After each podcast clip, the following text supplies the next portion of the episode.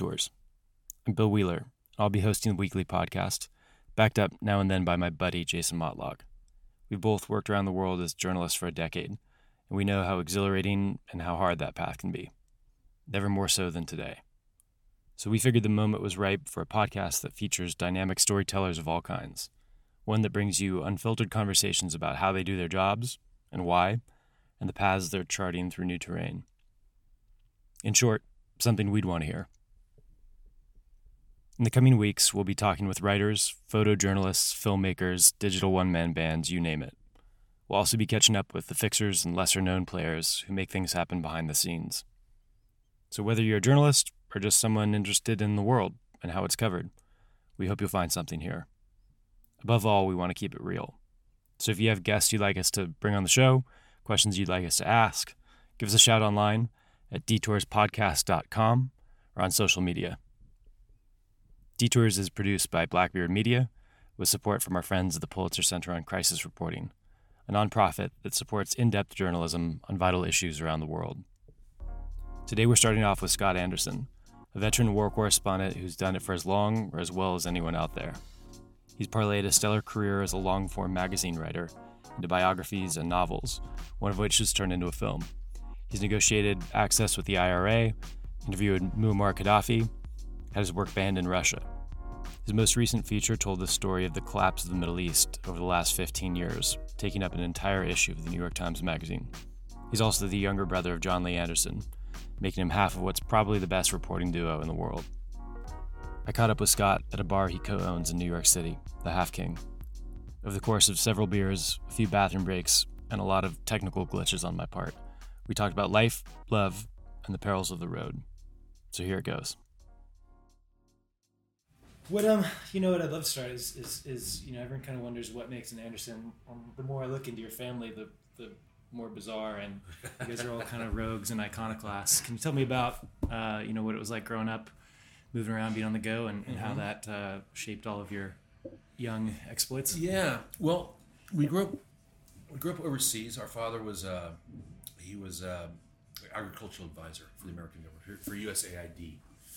Um, so we grew up uh, primar- right when I was first born in, in, Latin America, but then primarily in East Asia, and kind of from a really early age. I mean, beyond growing up overseas, which I think was hugely uh, kind of informative of the way we've lived our lives. Um, our parents were kind of early bohemians, and, and they kind of believed in I mean, I don't know if they were just like, you know, it was kind of benign neglect, if they were just kind of like absent parents, or, or had been, they couched it up as this sort of philosophy is like, oh, we, we want our kids to go out and have adventures and stuff.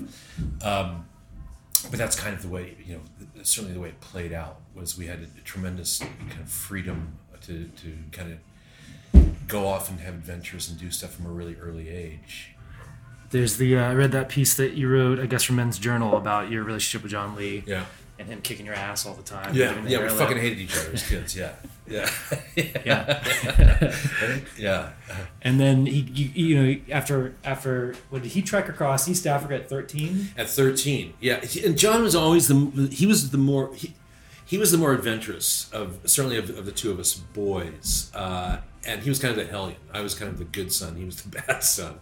He's two years older, and so yeah, he he was always getting into kind of crazier stuff than I was. Um, I, I was more the quiet one who just kind of went off on his own. I was more of the loner and kind of went off on his own. And definitely didn't get as, in as much trouble as him, as it was kind of like operated under the radar better than him. Um, but yeah, he went off to, he he had gone to live with an, uh, an uncle who li- uh, were working in Liberia when he was 13. And then he he managed to convince them that, that he was going to go off to East Africa and, and my, our parents that he was going to go off to East Africa for uh, you know, for like two weeks uh, on his own, and it ended up being like about two months. Just so he was like 13, knocking around East Africa by himself, um, and then and that was kind of the beginning of a number of, of kind of crazy adventures that Jon Lee had. It, it was very odd. I mean, I'm, I'm a parent now, and and, and I, I'm, now I'm trying to figure out what, what the hell my parents were thinking of this, like sending somebody off the age of. So what? Yeah. So what happened? John, I, he was 18. He was down in. Um, he was down in Honduras. He had been working on a. Uh, he had been helping a, friend of the family build a house, and he'd sent this postcard up saying that he'd sliced open his foot and that the doctors thought it might be gangrenous. They might have to amputate his foot. But it was all in this little this postcard. You know, it was like five, I don't know, eight hundred words on this little postcard. So my parents got this postcard and they started freaking out, saying, "Oh, you know, he's going to lose his foot. We got to send somebody down there to get him out of the hospital, bring him back up to you know a decent hospital in the states." Uh, but you know, somehow it never crossed their mind that hey, you're the parents, maybe but you should go. You know, it's like, oh, let's take send the 16 year old kid who doesn't speak Spanish. Let, let him sort it out. so so that's how it. So they send me. And what also never occurred to him is that with the Honduran postal system, he had sent that postcard like a month earlier. It had taken a month to get to Florida. So by the time I got to Honduras, I found my brother, his foot was fine. They, would given him penicillin or something. Um, but and that was that trip was really the beginning of of our. The, the, for the first time, we, we really spent time with each other and really kind of got to like each other. So so it, it, what it was ended up, what was planned to be a two three day trip down there to find him and put him on a plane and bring him back to the states ended up being this.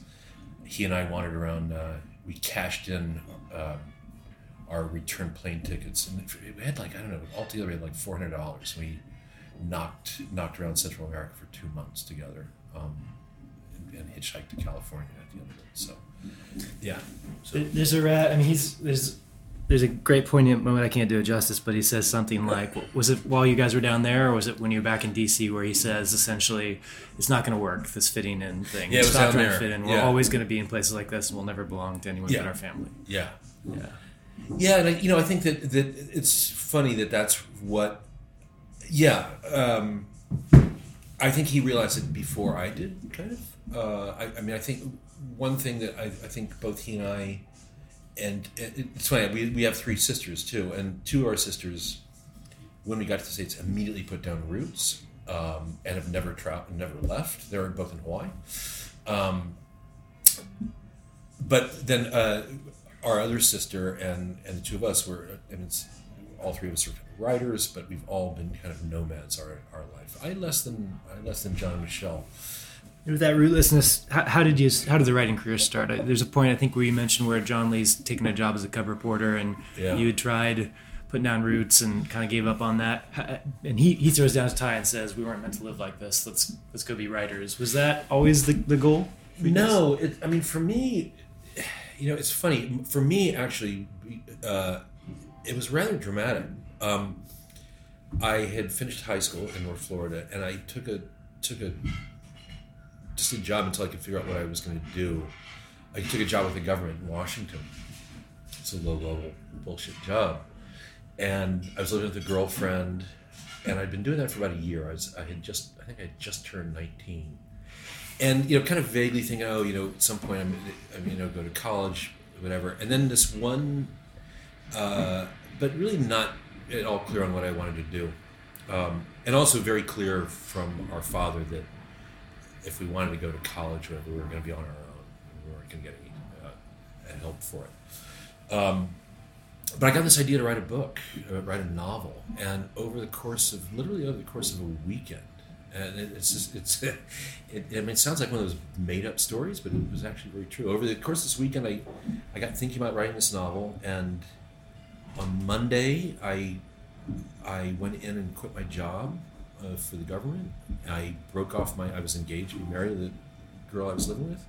Broke off my engagement. Like three weeks later, I was I, you know I did the Jack Kerouac thing. I went to the road. I was like three weeks later, I was picking peaches in northern Michigan, uh, and it was being thought it would be cool to be like a migrant, you know, worker for a while. That, that didn't last very long, uh, and then and but it was kind of from that moment on, my life was kind of set, you know. And I mean, it was just this, it was this passage I I went uh, that where before my life was this, you know, certain, you know, it's like a 19 year old kid who wasn't sure what they wanted to do, and after it, was absolutely it was just this is my life. And so everything was kind of predicated on that. It's, and um, so and the only thing i can compare it to is is what a, a is what a gay person must feel is when they when they realize they're gay. It's just like it's like it's not it's just the new fact in your life. It's not something you chose. It's just it's okay, this is this is who i am. And and so was, there was never really a decision uh, involved in it. And there and but also there was never kind of going back from it. So it made my life kind of very simple that way. I never thought, oh shit, maybe I should go to college because you know, okay, the writing thing's not working out, so maybe I should go to college and I can do this and I can write on the side or whatever. It was just it was absolutely clear what I was going to do, and then I was just to have to wait tables or or or bartend or work in a casino. I was just going to have to do bullshit jobs until the day came when you know I could I was going to be successful as a writer. But it just it made my life very black and white. Um, Meaning you just you had this burning desire to be a writer, and you, you it wasn't even a desire. It wasn't even. A, so that's why I say I, I kind of compare it to what a gay person must feel. It's, it doesn't even come down to desire or choosing or whatever. It's just like this. What this, and it sounds kind of melodramatic to put in these terms, but it was just like this is your reality. It's it's and and it doesn't matter how hard it is, and it was hard for a long time. I mean, it, you know, I was a, I started out as a shitty writer, like every writer does. Um, but it was just it was just the way my life was going to be. Um, so it, it, it was the only thing that was going to make me happy or fulfilled or whatever. And there there couldn't. So in a way, it was actually. I mean, it was easy because there was no never any sec, there there was no second guessing because there was nothing to guess about. There was nothing to go back to.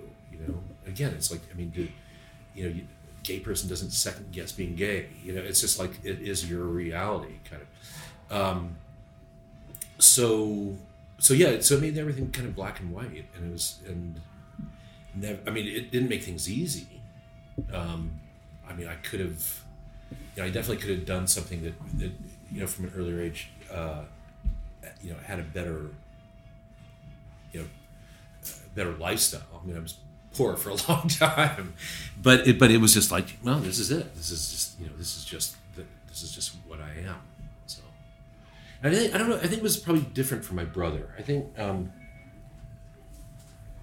I don't know. It's funny. We've never really had this conversation, but I mean, I think for him it was this more of a gradual thing.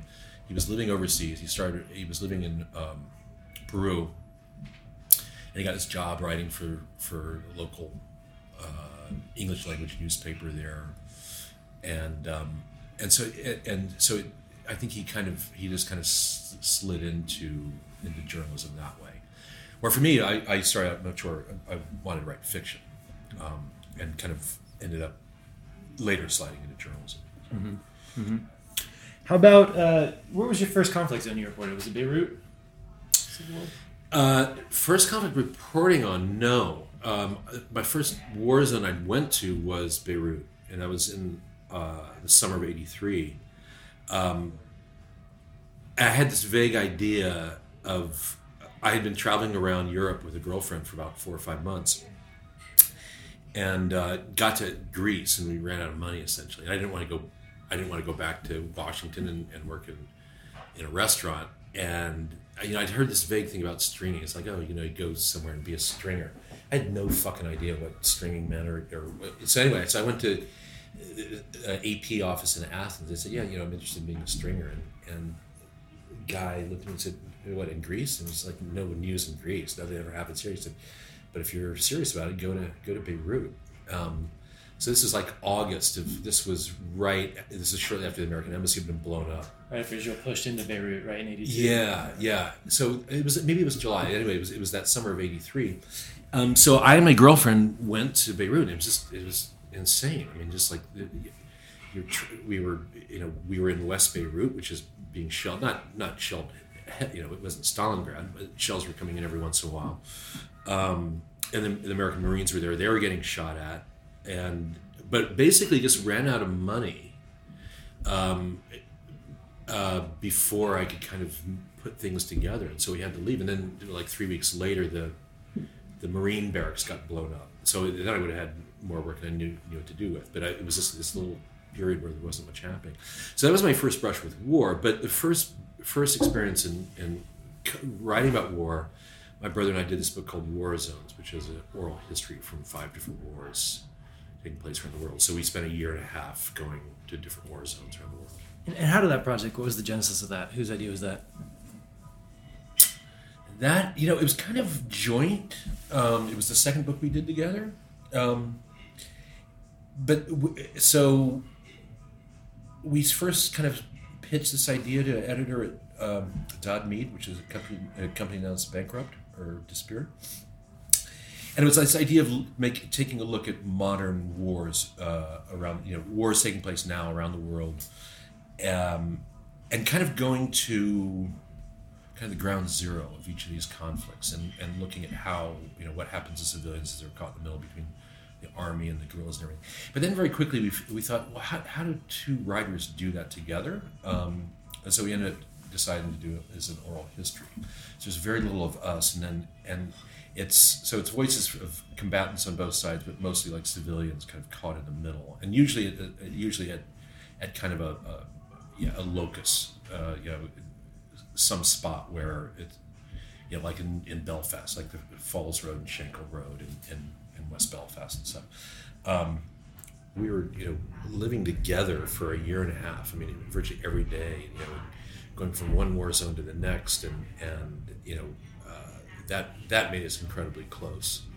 Um, still Big Bro. Do you, were you still looking over your shoulder, wondering about how Big Bro sees you, especially since you guys have, you know, paragons of this industry. Yeah, to, yeah, to a degree, and, and I think he, we, he still, uh, yeah, I, and there is still the big brother little brother uh, dynamic at work. I think.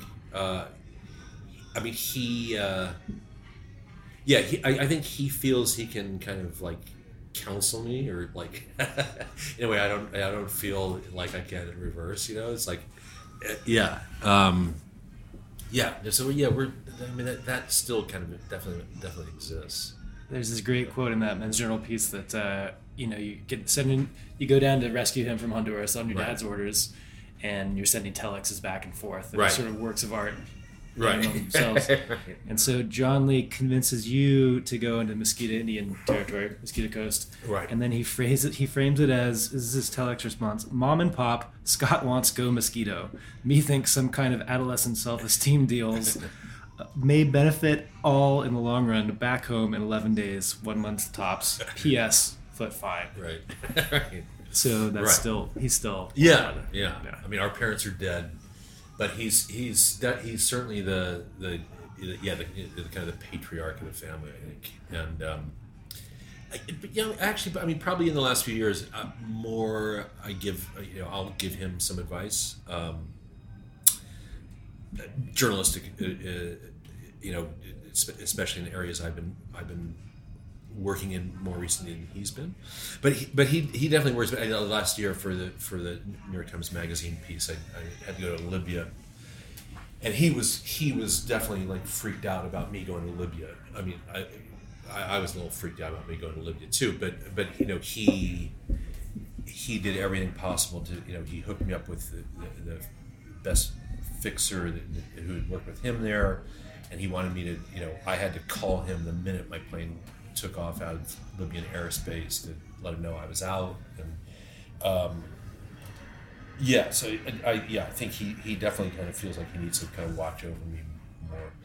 Um, and I had an experience in Lebanon where uh, it was actually the after war zones. It was the first time we'd been in a war zone together. It was in 2006 during the Israeli offensive into southern Lebanon and Jon was up in uh, Beirut, and I was down in Tyre, which is a city that the Israelis were attacking, shelling, and stuff, and that Hezbollah was kind of in control of Tyre, the southernmost town.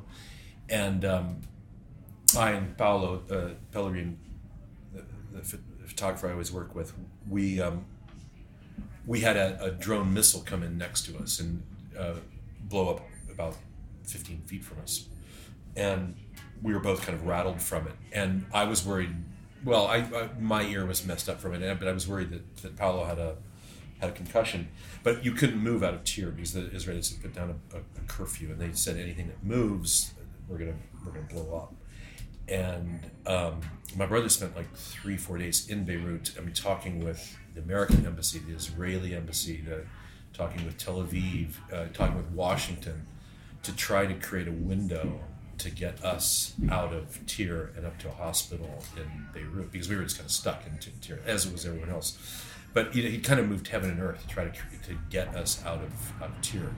Um, so so yeah, he's. I mean, not only is he, is he very uh, protective that way, but he's also very effective. So. so yeah, let's talk about your, your Times Magazine piece because you've been in a, in a very tough game for a very long time. You know, we, we can get into how the risks have changed and, and the game has changed. Um, but you know, the story that I heard from I think Jake Silverstein told it was that the genesis of this idea was you guys having a, a boozy lunch or something and, and kind Right. of wanting to interview the strongmen, and then that these guys all fell. Mubarak fell. Gaddafi was on the run. Something like that, and you get kind of evolved from there. Of we, we, the original idea was we're going to go around and talk to we're going to interview heads of state. And so I, I made i don't know four or five trips down to dc talking with ambassadors and press attaches and stuff of all these embassies trying to line up the heads of state. The first one was no one wanted to be first you know it's like it's like oh if it's like fucking kids at a, high school dance you know, it's like oh if so and so dances i'll dance it's like i'm not going to dance unless they do so we can never get one person to say okay yeah i'll do it because everyone everyone was contingent on everybody else Which guys are we talking about right now? heads of state it's Yeah. like yeah so like you know netanyahu was not going to do it unless unless Sisi was going to do it in Egypt, and, and Sisi wasn't going to do it unless like, I- you know, the you know the, the king of Saudi Arabia was going to do it. So so everybody was contingent on everybody else. Um, plus, the more I got thinking about it, was you know, we're to have to do this kind of script. So everybody was everybody's. We're just to get platitudinal, you know, platitudes from, these people, and they're. They're fucking press attaches and be sitting would be sitting in the room, and it's just it was just gonna be bullshit. So I kind of, you know, in thinking about that, I, I, I thought, you know, I think we've got to do something more of a reporting thing. And so I kind of came up with this idea of doing what I had done with my, book, Lawrence in Arabia, which is kind of follow a group of people and, and have them, you know, follow them through this time. Um, and, and, and, and sort of tell the history of this of this period through their experiences. And then when I came up with that idea, then it, it very quickly made it obvious which countries to focus on because I needed dramatic personal narratives. So, um, you know, Tunisia, which obviously is very important for the whole Arab Spring revolts, it's where they started, but it's not a big dramatic narrative there because they okay they had a little. little Riots, they overthrew the strongman. They now have a shaky parliamentary democracy, not a lot to work with. So it made it very clear I needed, you know, Libya, Iraq, uh, Syria, Egypt so it, it had the effect of, of kind of and then i also realized that okay you can't just talk about the arab spring revolts in, in isolation it's you have to also you really have to go back to the american invasion of iraq in 2003 so that's you're kind of dealing with this whole whole time frame um, as far as how it's changed i mean i'll i have always told this kind of story of the difference between the second war I was ever involved, ever went to was Salvador in 84, 85. And Salvador is as nasty and as vicious as that civil war was. As a foreign journalist, as, as any well, let's say foreign journalist, you could you could travel back and forth between FMLN held territory and government held. You just put like TV, you you tape TV on your car, Prensa, and you could go back and forth across no man's land. And then you know, fast forward seven eight years later in Bosnia, um, journalists were doing that, trying to try, try to cross, and the, and the Serbs were actually targeting cars that would say Sniper's TV. Alley. Yeah. Um, and now you've moved into another whole thing. Well, then you'd moved in this whole thing where it's, by the time I was in Chechnya in 95, 96, um, now you're being seen as, you know, really in Chechnya by both sides. You know, you can only bring them problems because they're going to report on the on the, the atrocities you're committing. So you're you're part of the problem. So you're fair game to everybody. And you know, really up until Iraq had happened, Chechnya was just a I mean, it was just a fucking killing field for journalists. Uh, more journalists were killed in Chechnya than were killed in the Vietnam War. Um, what's happened now with ISIS, and I really felt it on this reporting for this story in, in places like Libya, uh, and and while being on the front lines uh, in northern Iraq with with ISIS, is that now as a journalist for ISIS, you're walking around pot of gold. Uh, Paolo, he's Italian. Uh, all the journalists that were getting grabbed, all the European journalists that were getting grabbed by ISIS, the, the, their governments bought them out for about five million dollars a piece. So you're worth five million bucks. As an American, okay, Americans aren't going to ransom you out. You're you're a trophy killer. You're you know for moral moral reasons, you're worth at least as much. So what's a finder's fee on five million dollars? You know, you're you're you're trusting your life with fixers. You're paying three hundred fifty dollars a day. Drivers, you're paying two hundred dollars a day. Um, in an area where people are operating where you're worth five million dollars. I mean, you're worth five million dollars. So, it, you know, what's the finder's fee? Ten percent, five percent, quarter of a million dollars, um, and it's makes it's made things so much creepier, um, and just and just so much more. It's so much more difficult to to try to, to report on. I mean, this is why you know Syria is the is a charnel house, and we we kind of know it, but we don't know the, the true hideousness of it because no Western reporter can go there and, and really report on, on what's happening. Um, I was barred. I, I was, it- you know, it- it's it's loosened up a little. Well, it had loosened up a little bit with the New York Times uh, a few months ago, where they would let, with a lot of, with a whole mess of prep, uh, they would let people go into Aleppo on quick trips. But when I was doing uh, fractured lands, I could. I, the, New York Times would not let me go in on rebel-held, rebel-held Syria, and the, the, the Syrian government wouldn't let me in on the government side. Um, they tried for months to get a visa. They wouldn't do it. So that you know, I mean, that's the the, the, the sad thing that's happening all over the world now. Is that place? It's in, on one hand, it's the economics of, of media, news media now that that it's got it's got so bankrupt, but then on the other, that places where ISIS or groups like ISIS operate, uh, it's become so dangerous for Western journalists, in some cases local journalists, that that this stuff is just it's like you know it's like there's a tree fall in the forest. Um, you're not going to hear about it. Um, and you know, I can totally, I can totally foresee that there being, you know, just a horrific, well, you know, a, a Syria, say in Central Africa or, or in Indonesia, and we'd never know about it, or, or we, you know, we, we know very little about it because because you can't go there to report it. Is it a profession that I mean? Would you do it over again today? Is it something you recommend that people embark on? I, I mean, I would totally do it again today, but I I also feel just and again, you know, talking about economics and, and how things have changed. I feel like I'm just at an age and, and maybe just at a point in my career where I just feel I, I feel like I'm kind of running through a house and, and doors keep closing right behind right on my heels. You know, I, I mean, the fact that I'm able to make a living doing this, I think there's very few people who can say that anymore, and I think it's going to be increasingly increasingly so. I, I, you know, again, I look at Paolo, my my photographer, and I feel photographers are they're kind of the canary in the coal mine, a little bit above print people. But you know, there are probably ten photojournalists in the world now who make a living from doing that, and Paolo's one because he's he's one of the best. But you can count on two hands. Uh, where 20 years ago there were scores, you know, maybe 150 or you know making a living doing this.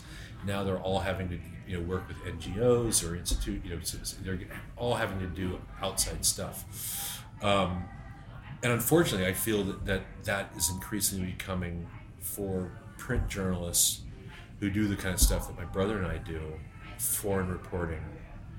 It's it's it's really hard to see how that. I mean, I, I would of course I would advise anybody to go into journalism now, but to try to make a living doing what we do, really, really difficult. You know, um, you know with all the, the blogosphere stuff and everything. I mean, the, the one thing I feel a little heartened by is I felt like there was a long period where everything was just getting shorter and shorter and shorter. And you know, there was a period probably about four years ago where the, you know it was really unusual to see in any magazine a story longer than six thousand words. You know, I think Esquire was like you know strictly six thousand. New Yorker was getting down to seven, seven and a half. And I think that's kind of changed now. I think that, that and I think it's going to change even more now with Trump. That I think there is this there is this hunger, or at least a, a, a an appetite for for longer, kind of more nuanced, more in depth stuff. Um, and you kind of see it. You, you, you see it online. You see it on these online magazines. You, you see it well with my piece at, at the New York Times Magazine, but New Yorker now. I, there's they're back to running some stories are twelve thousand words. Um, so I think it's this kind of backlash to everything being you know microbited and and and, and um, yeah, people just wanting more in depth stuff. So you do think that there's still a hunger and appetite for the sort of globally minded stories that you Yes. feel like your career doing, and you Yeah. think it's coming back? I do think it's coming back. I do think what may not be coming back is the economics that that do that. I mean, you may have to go to foundations, to NGOs. Uh, there, there may, might have to be partnerships, as there was with mine, with the New York Times and the Pulitzer Center. Uh, there might have to be these kind of partnerships that make that possible. Um, but but yes, I, I do think that there there's a, there's a there is a market. There's a there's a hunger for it. You know, there's a line in this Men's Journal piece where you said, uh, you know, whatever it is essentially that's driving us, you know, to these places. Um, and one of the things that you mentioned is, is maybe a, a, a sort of ill-conceived concept of the power of journalism. And I'm kind of curious, you know, when you look at, um, let's talk about the the Russian apartment bombing story. Um, can you tell us a little bit about about how that uh, fallout from that shaped your belief in the limits or powers of journalism? Yeah, I you know I, I think for everybody. who- I mean, look. I think one of the conceits that draw that keeps journalists going, or oh, I mean, I'll speak for myself, but I, I think it's pretty common conceit is this idea that you can actually affect change. That, that what you what you're writing about is going to, especially if you're covering conflicts uh, and things, that that what you're going to do is going to prick the conscience of, of people and, and and hopefully bring about positive change. I mean, along with that is, of course, you know, the other great thing about being a journalist is it's just an excuse to be nosy. You know, you can just kind of, you know, muzzle your way into anyone's life and ask them personal questions, and you, it's just like, you know, you, you have the excuse that you're a journalist and you need to get to the truth or, or whatever. Um, with yeah, with, with I mean, with uh, the We should probably set that up, actually. So uh, the story was looking at the string of apartment bombings in 1999, right, and the allegation that uh, the FSB, the inheritor to the KGB, had essentially this is a false flag operation that they did in order to blame Chechnyans and justify intervention again in Chechnya right. and And, the to rise bring, and to bring Putin to power. and to bring Putin to power. Um, yes, and so I had I had been in Chechnya uh, in the in the mid '90s um, during the first Chechen War, and then I I, I you know kept watching it sort of uh, as time went on, and then seeing Putin come to power, and how he very quickly, how right after he came to power, there was a series of apartment bombings that were blamed on the Chechens and how that became kind of his way to start the next Chechen war and and to take over from Boris Yeltsin and, and, and to never look back. And I remember at the time there were there were always there were uh, there was a lot of uh, I don't know if a lot, but you know there there were a lot of suspicions that that that in fact what, that the Chechens hadn't carried out the bombings. Um, for one thing, the Chechens had no reason to. They had they had de facto independence from from the Russian Federation under Yeltsin. So why would they they carry out these bombings at that time? There had also been a botched bombing that had um, uh, after I think it was after there had been four apartments blown up and uh, a fifth one, maybe a sixth one. Uh, these uh, these people in the apartment building saw them in putting the, the, explosives in the basement. They they uh, raised the alarm, and it turned out the, the people who had done the explosive put the explosives there were KGB or FSB. Um, that all kind of got uh, kind of pushed under the rug. Anyway, I I had al- it had always been in the back of my mind that there was more to that whole story about the apartment bombings. So I I went uh, to Russia um, in 08, 08 and um, found this this former FSB investigator uh, Mikhail Trepashkin, who had spent who had spent three years in prison for looking into the apartment bombings and was absolutely convinced that, in fact, it had been an FSB operation in the service of bringing Putin to power. So I, I I did the story at at a slight danger to myself, but it, it, at huge potential danger to Trepashkin. Um, and I did it for GQ magazine, and then um, the the lawyers at Condé Nast, uh, GQ's parent company, did everything they could to bury the bury the story. Um, I was given a copy of, of this email that went out from the legal from Condé Nast uh, legal office saying. Uh, we're not going to advertise the story in any way. It's not going to appear on the cover. We're not going to we're not going to allow any of our, our affiliates to you know re-syndicate it. Um, they just try to do everything possible to bury the story. And and to me, it was just this classic sign. This is the way censorship works. Uh, you know, it's not it's not the, the, the thing of where they just you know they X out the whole the whole page and, and it's it's just blocked out. It's this it's this nasty little world where where economics crash up against journalism. And so Condé Nast, uh, they they didn't want to lose their other publications. They didn't want to have the, so the Russian state come down on the Condé Nast publications in Russia. So in order to avoid that, they were going to do everything possible to kill the story that presented their president as a mass murderer. Um, so you know, I mean, the the end result. I, mean, I remember when I got a, I was, I was given a copy of the memo. Obviously, I hadn't been CC'd on it, but I, it was given to me, and uh, you know, I, I thought I remember thinking for I'm not very long, probably about 15 minutes. It's like, okay, what do I do? They're they're you know, I I spent a lot of time on the story. They're going to run it, but they're doing everything possible to kill it do I go up against Condé Nast on this? Um, you know, do I do I raise a stinker or just go quietly? And I thought, yeah, well, you know, I have to I have to raise a stink about it. I mean, I've got a, a guy trusted me with his life. Uh, Trepashkin, you know, I, I, I just can't roll over for this. I, who gives a fuck if, if I'm blacklisted by Condé Nast?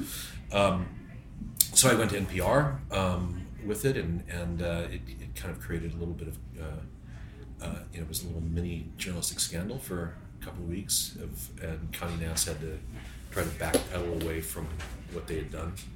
Wasn't there an editor who stood up for it basically?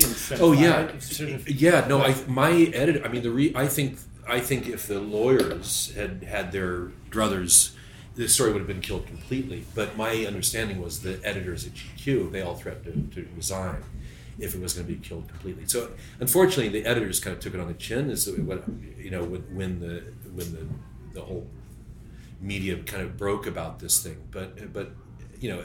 It, it wasn't the, it wasn't the editor's fault. It was the lawyers, as, as it usually is. You know? um, yeah. So, and, and I mean, I just wonder how you weigh the the impact of something like that um, when you're. Do you think journalism matters? Can it can it make a difference? What was what was the outcome for your source on that story? He's still alive, which um, you know I think that I think he might still be alive. I mean, it, it, a story like that can either get you killed or it can say or it can protect you. I mean, and that's that's the tricky thing. And clearly, he had made the calculation that it would protect him. Um, because I, there's very little doubt in my mind that they would have killed him a long time ago. Um, I mean, what impact does it have? You know, it's. I mean, here we are in, in 2017. We have an American president cozying up to uh, to this guy who I have absolutely no doubt in my mind. There's no doubt in my mind that Vladimir Putin um, ordered the ordered the apartment bombings, and they were that they were done for his his benefit. I, I think we all go. I mean, well, I'll speak for myself. I mean, I, certainly, I've, I've, I think I've had, I've worked on stories that where what has propelled me through the story is this idea that I'm saving somebody, or, or that it's sometimes very directly, uh, but in, in, other stories on where on a broader level, if you know maybe what I can come back will shine a light on this thing that people don't know about, and it will incrementally push uh, towards uh, you know, some kind of change um, and most of the times I've been disappointed. Most times it hasn't, you know, it hasn't happened. How about risk? How do you think about now? I mean, how do you think about RISK risk? uh, I remember Tina Rosenberg saying, you know, keep an eye on uh, if your indicators of threat perception tend to slide when you're dealing with conflict and, and more experience that you have. And so I was I was kind of laughing at your men's journal piece that you use Jon Lee as a sort of barometer of that because Right. by that standard, you know, it's the worst Right, the right. fucking world to like. Right. yeah. So, so are any of the risks that you look back that you took when you were younger that you wouldn't take now? Absolutely, absolutely, absolutely. It, it, it, yes, uh, and it's a combination of, like I said, I, I, the world for journalists, for gringos, for for Westerners, uh, certainly the Middle East, things become exponentially more dangerous. Um, I'm also the cliche of the guy who has a kid and all of a sudden like re-examines stuff. Um, I, I mean, it really is a cliche in this business. I mean, marriage didn't change me, but having a having a kid did. Uh, all kinds of stuff I wouldn't do now that I did. Um, A couple examples, maybe. yeah, I mean, uh, I mean Chechnya. I Chechnya. Chechnya was this kind of watershed uh, experience for me. It was it, it, it was ninety six. Uh, it was the most horrifying experience I've ever had in my life. I mean, I was there for three weeks. Um, and every moment of those of those three weeks, uh, I felt that I could die the next the next moment. Um, in fact, I, I don't know if it shows. Um, see this little shock of white hair? That happened in three weeks in Chechnya, 20 years ago.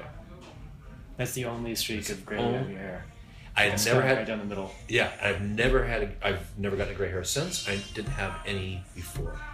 I came back uh, three weeks in Chechnya. I, I hadn't bathed in three weeks because you know, I was sleeping in burned out buildings and stuff. I got back to Moscow. I took my first shower in three weeks and looked in the mirror. and those hairs.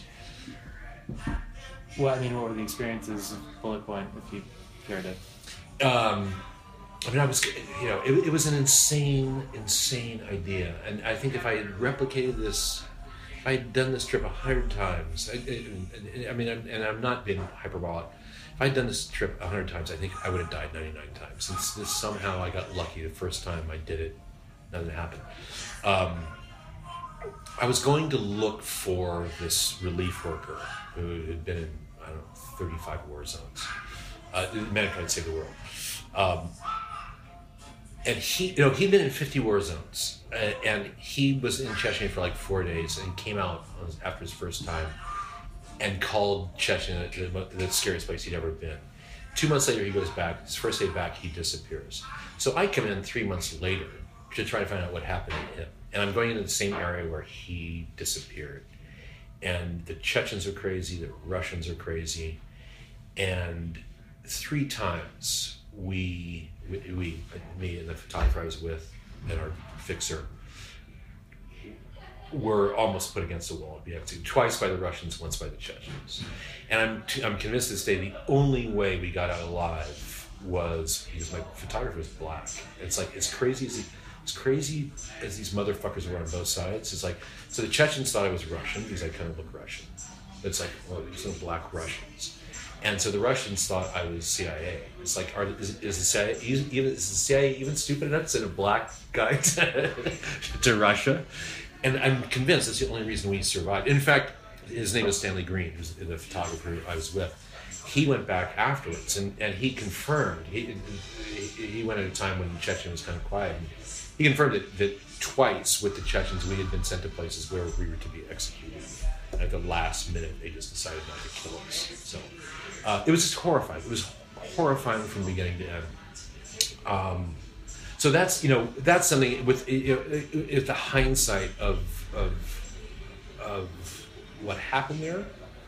Um, but again, it's hindsight. I mean, the, you know, the problem with war zones is you know not, you don't go for you know it's not like you walk through a door and like here you're like you know here everything is like hunky dory and you walk through and, and, and there's fucking safe it's like it's a whole gradual process so and and this is how people get killed in this stuff is that you know it's this gradual process. So, you know, okay, you're you're at home in Geneva, and then now you're in Aleppo, and you're been in a safe neighborhood of Aleppo, but you've already, you know, it's it's dramatic. It, whether you're an NGO or a journalist, it's already dramatically dangerous. So, going to that next neighborhood that's more dangerous, it just seems another small step. You know what I mean? But it's a huge fucking step from from when you're in Geneva.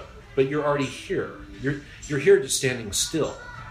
So you know how much worse it is there. And then oh yeah, and then you know then you're you're up, and then then you get popped, and people go, what the fuck was he thinking? You know, or. Um, you know, or Marie Colvin in Aleppo. You know, it's like, what was she thinking? Well, um, so yeah, so so I think that you know that's that's the thing that's that's hard to figure out is is that you you just start down this path and, and each step is a little you're in a little deeper, a little deeper. Um, that perception just slips. Yeah, yeah, it just slides. So, um, but I, you know, again, it, it, now I mean, I'm, I'm actually very thankful uh, that I have a, a, a kid because I just feel she's brought clarity to to my life and to what I'll do and what I won't do that I didn't have before. Um, and I'm kind of out of the, and I think I think maybe men, or especially, they kind of uh, get suckered by this stuff. There's this kind of machismo thing that can happen. Almost invariably, the worst situations I've gotten into, and sometimes I've been the architect of it. Sometimes I've been the the, the, the tagger on uh, it's been being with a group of guys and go, hey, what about going up here? You know, no one's gotten up there. You know, it's like, and you don't want to be the pussy. Well, yeah, let's do it. Let's do it. Um, and you know, I think this happened. You know, and, and, it's it's it's it's fucking machismo. It's just like it's like this bullshit stuff. Um, and I all of a sudden, I, with having a child now, I feel liberated from that. You know? Yeah does that mean that you think about almost in a binary way about decisions and you think about your kid at that time? I mean, when you're when you're calculating that risk of each.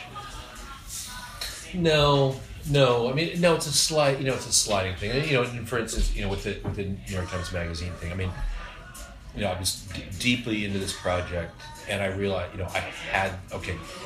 I, I have to say, in my in my heart of hearts, in the back of my mind, you know, when, when the security office of the New York Times said, no, there's no way you're going into the rebel side of Syria, part of me was like, oh, fucking thank God, thank you for, thank you for saying that. um, but I knew I had to go to Libya. Um, and I, um, I mean, I just had to for, for the story okay, I, I, could cheat Syria. I could I could get a Syrian refugee coming out. Okay, but I can't I can't do two refugees coming. You know, I can't do I can't cheat Libya and, and um, but uh, but yeah. So I mean, so that was you know I I I had to do it and. Um, it's it, you know it's funny it's it's just different it's just it's changed because I I you know I look at my kid and and it's just I do you, do you have kids? It's just this thing of like you. It, it's it's a very hard thing to explain, and I never would have thought about it before I had a kid. You almost feel like it's it's you have this kind of moral responsibility. It's almost a moral thing that you you, you have to stay alive. You have, you have, you can't do stupid shit. You know, it's not a bravery thing or, or anything. You you can't do stupid shit. You have to stay alive for as long as possible for this other person. It's not is now your partner. I mean, they're gonna they're gonna do fine, you know. Uh, but it's that little face, you know, that that is counting on you. And and if you if if something happens to you, what's going to happen to them? Uh, so that for me, that was a big deal. Do you? I'm curious about your wife. I mean, you, you mentioned this men's journal piece, you know, delaying a lot of these sort of decisions. You get married 40s or later, you know. Uh, what kind of partnership do you guys have? How have you figured that out? Yeah, she's a documentary filmmaker, uh, and she, and she she is she is pretty. She's done some pretty crazy shit on her own. Um, I mean, she did some stuff last year that that kind of freaked me out. Um,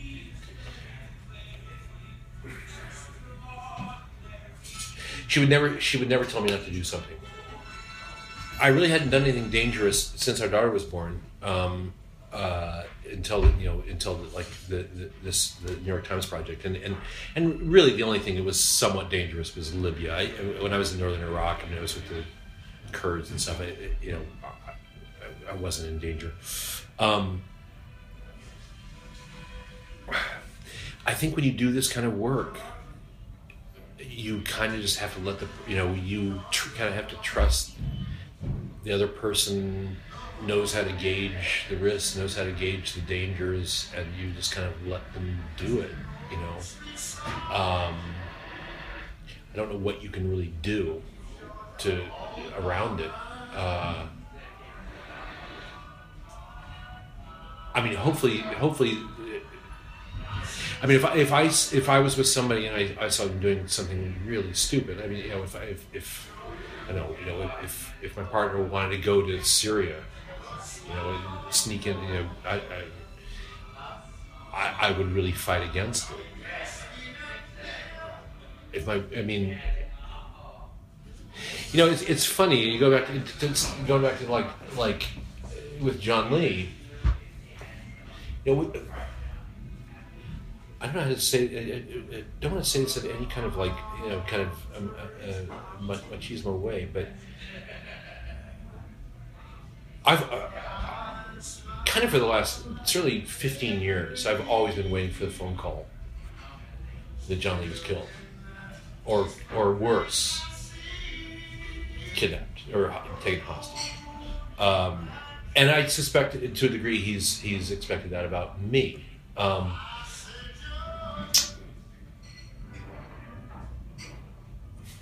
but what? But what? What? I mean, what? I'm going to tell Jon, oh, don't go back to Iraq. Don't don't do this. Don't do that. Is he really going to say that to me? Uh, it's it, you know, you're just kind of. It, it, it's what, and again, that's what I'm saying. I don't want it to sound like, oh, you know, it's it's. it's, it's like what you have to do, and, and, and it's it's like, it's like hopefully that person has has uh, gauge the, the, the risks involved and and the risks the story is worth worth the risks. Um, but at the end of the day it's not not like they're going to listen to you anyway you know do you think if Jon Lee got killed on assignment he'd regret the like the career that he's had or are you in that case do you think that the sum of the risks and the sum of the rewards are worth it? I really don't want. I mean, now I don't want to die in a story. Um, I'm sure he doesn't. I am not like we ever want to die in a story. Um,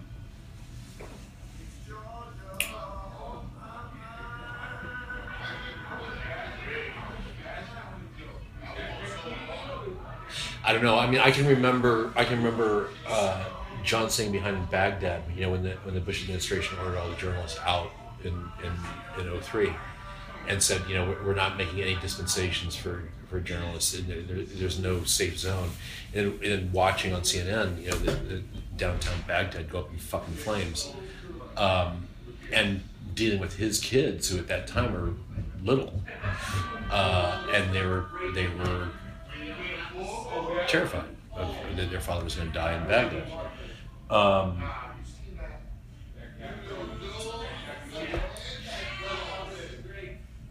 I felt I feel I could kind of follow Jon's example, and and I didn't do things that he did as a result.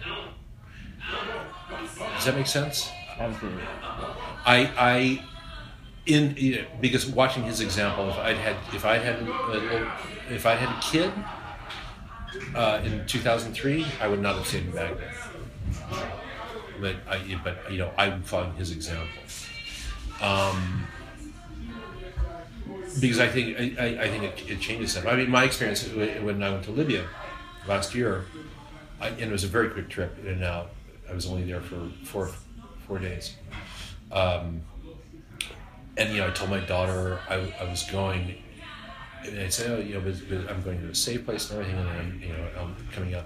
and I tried to call, but it was very hard to call. I, I tried to make a point of calling every day I was there, but meanwhile, I, unbeknownst to me, my daughter had had you know Wikipedia what was happening in Libya, and she knew that I was in an area where ISIS was operating. And she was fucking terrified the whole time I was there, and I didn't know I didn't know this until I got home. But she was she freaked out every night. I was I was in Libya, and so when I got out, and when I and especially when I came back to the states, and my wife told me that, I was like, you know what, I'm not doing this anymore. Not it's, it's just not worth it. Not worth it for me, and, and especially not worth it for her. But and what that's going to do to her, you know, how she, at that age, she has to, you know, and again, this kind of ties into what I saw happening with my brother's kids. It's like kids at a very young age, seven, eight, nine years old, making this calculation in their mind of like, okay, what what do I do if my father father's killed? You know, and that becomes that that's kind of a permanent thing. You know, the the the the, the little stratagems they come up with in their mind, and I, so I just thought, you know, fuck this, I'm not doing it. So that's why I was, you know, going back to what I was saying before, I'm kind of grateful for my daughter in that way in that it's it's made it's really kind of it's brought a clarity to my life that wasn't there before. Because I because I could always get suckered into like oh hey no other journalists will go there. You want to go? It's like uh, maybe. And it, you know and the, and the, whole kind of graduating danger thing um, and the machismo thing and, and all that stuff. Yeah, yeah I mean I'm absolutely sucker to that stuff. But but now I'm like looking at my you know my daughter um, it's like, no, I'm not going to do that to her. Maybe that answers my last question, but you know, how do you um, how do you know when it's time to hang it up? I mean, you've been doing this a long time. How long do you want to keep going for? I certainly feel for the Middle East. I feel a kind of a psychic exhaustion, and and part of that exhaustion it stems from. Part of it is, uh, well, it, the psychic exhaustion comes from my feeling that that nothing's going to get better anytime soon. So it's like, what am I doing? Am I do do I really want to go and like, oh, hey, you know, Egypt is fucked up. Here, here's here's a here's the latest installment in how it's fucked up, or or Iraq, or or, or wherever. Um, that just doesn't have much appeal to me anymore. Um, So I so I, I kind of feel like I'm done by and large with the Middle East. Uh, I, I, I just I, am exhausted by it and and pessimistic about it. So what am I doing, but to go back? Um, but but more directly to your thing, I, I do feel there's there, I mean I think most people who do this they're they're very superstitious, and I feel I've I've uh, I feel like I've used up quite a few of my lives. If I have nine lives, I've used up about six. um,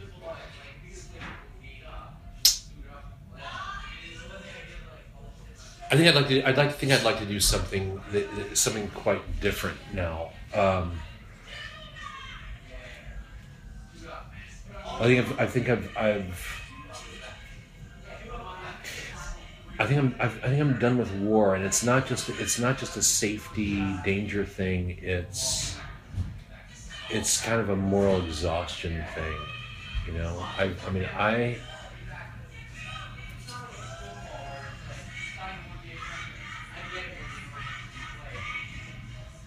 I mean, I am at a point now where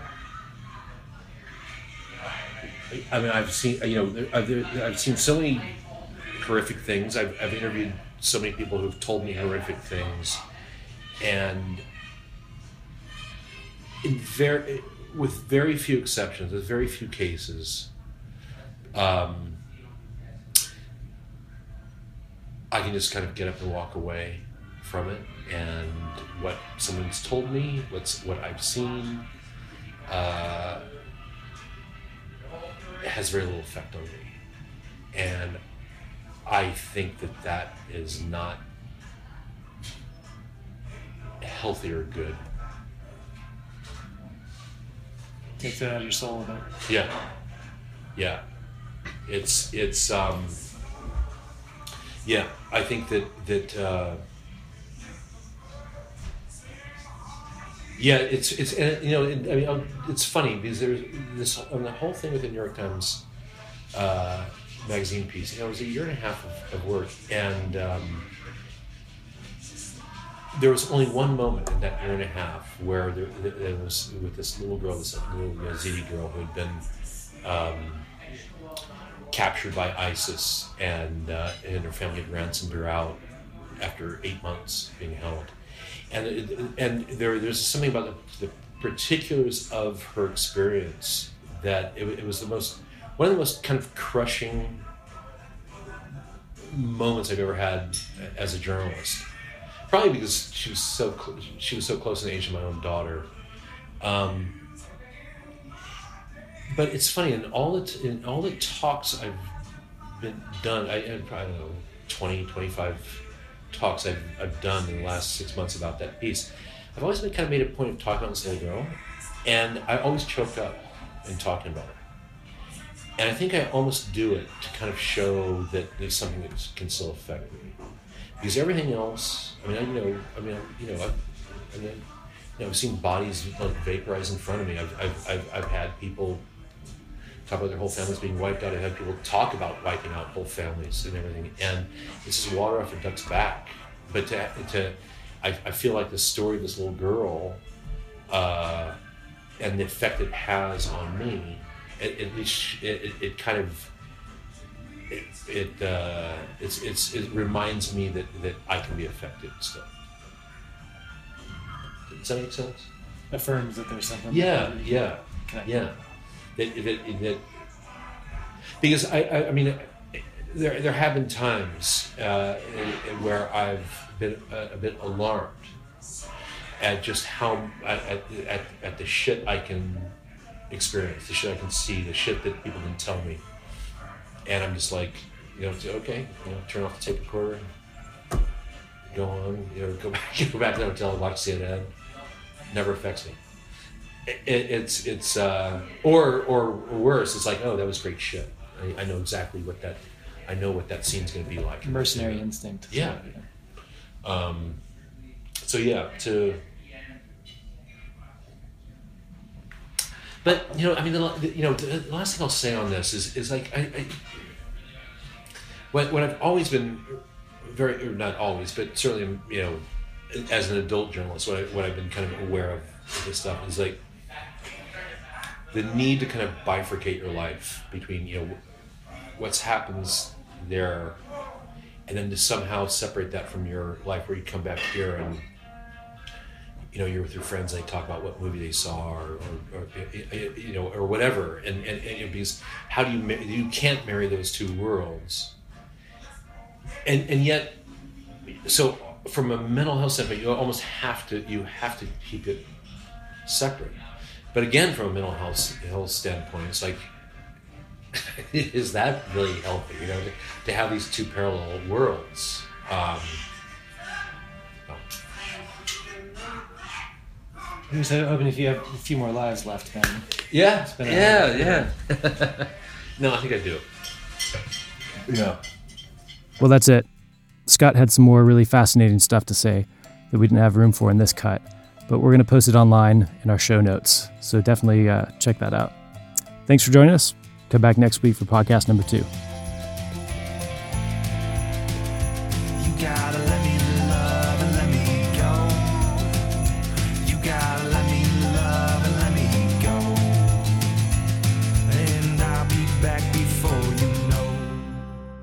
Detours is produced by Jason Motlagh, with sound engineer Casey Lee Hurt and assistant producer Graylin Brashear.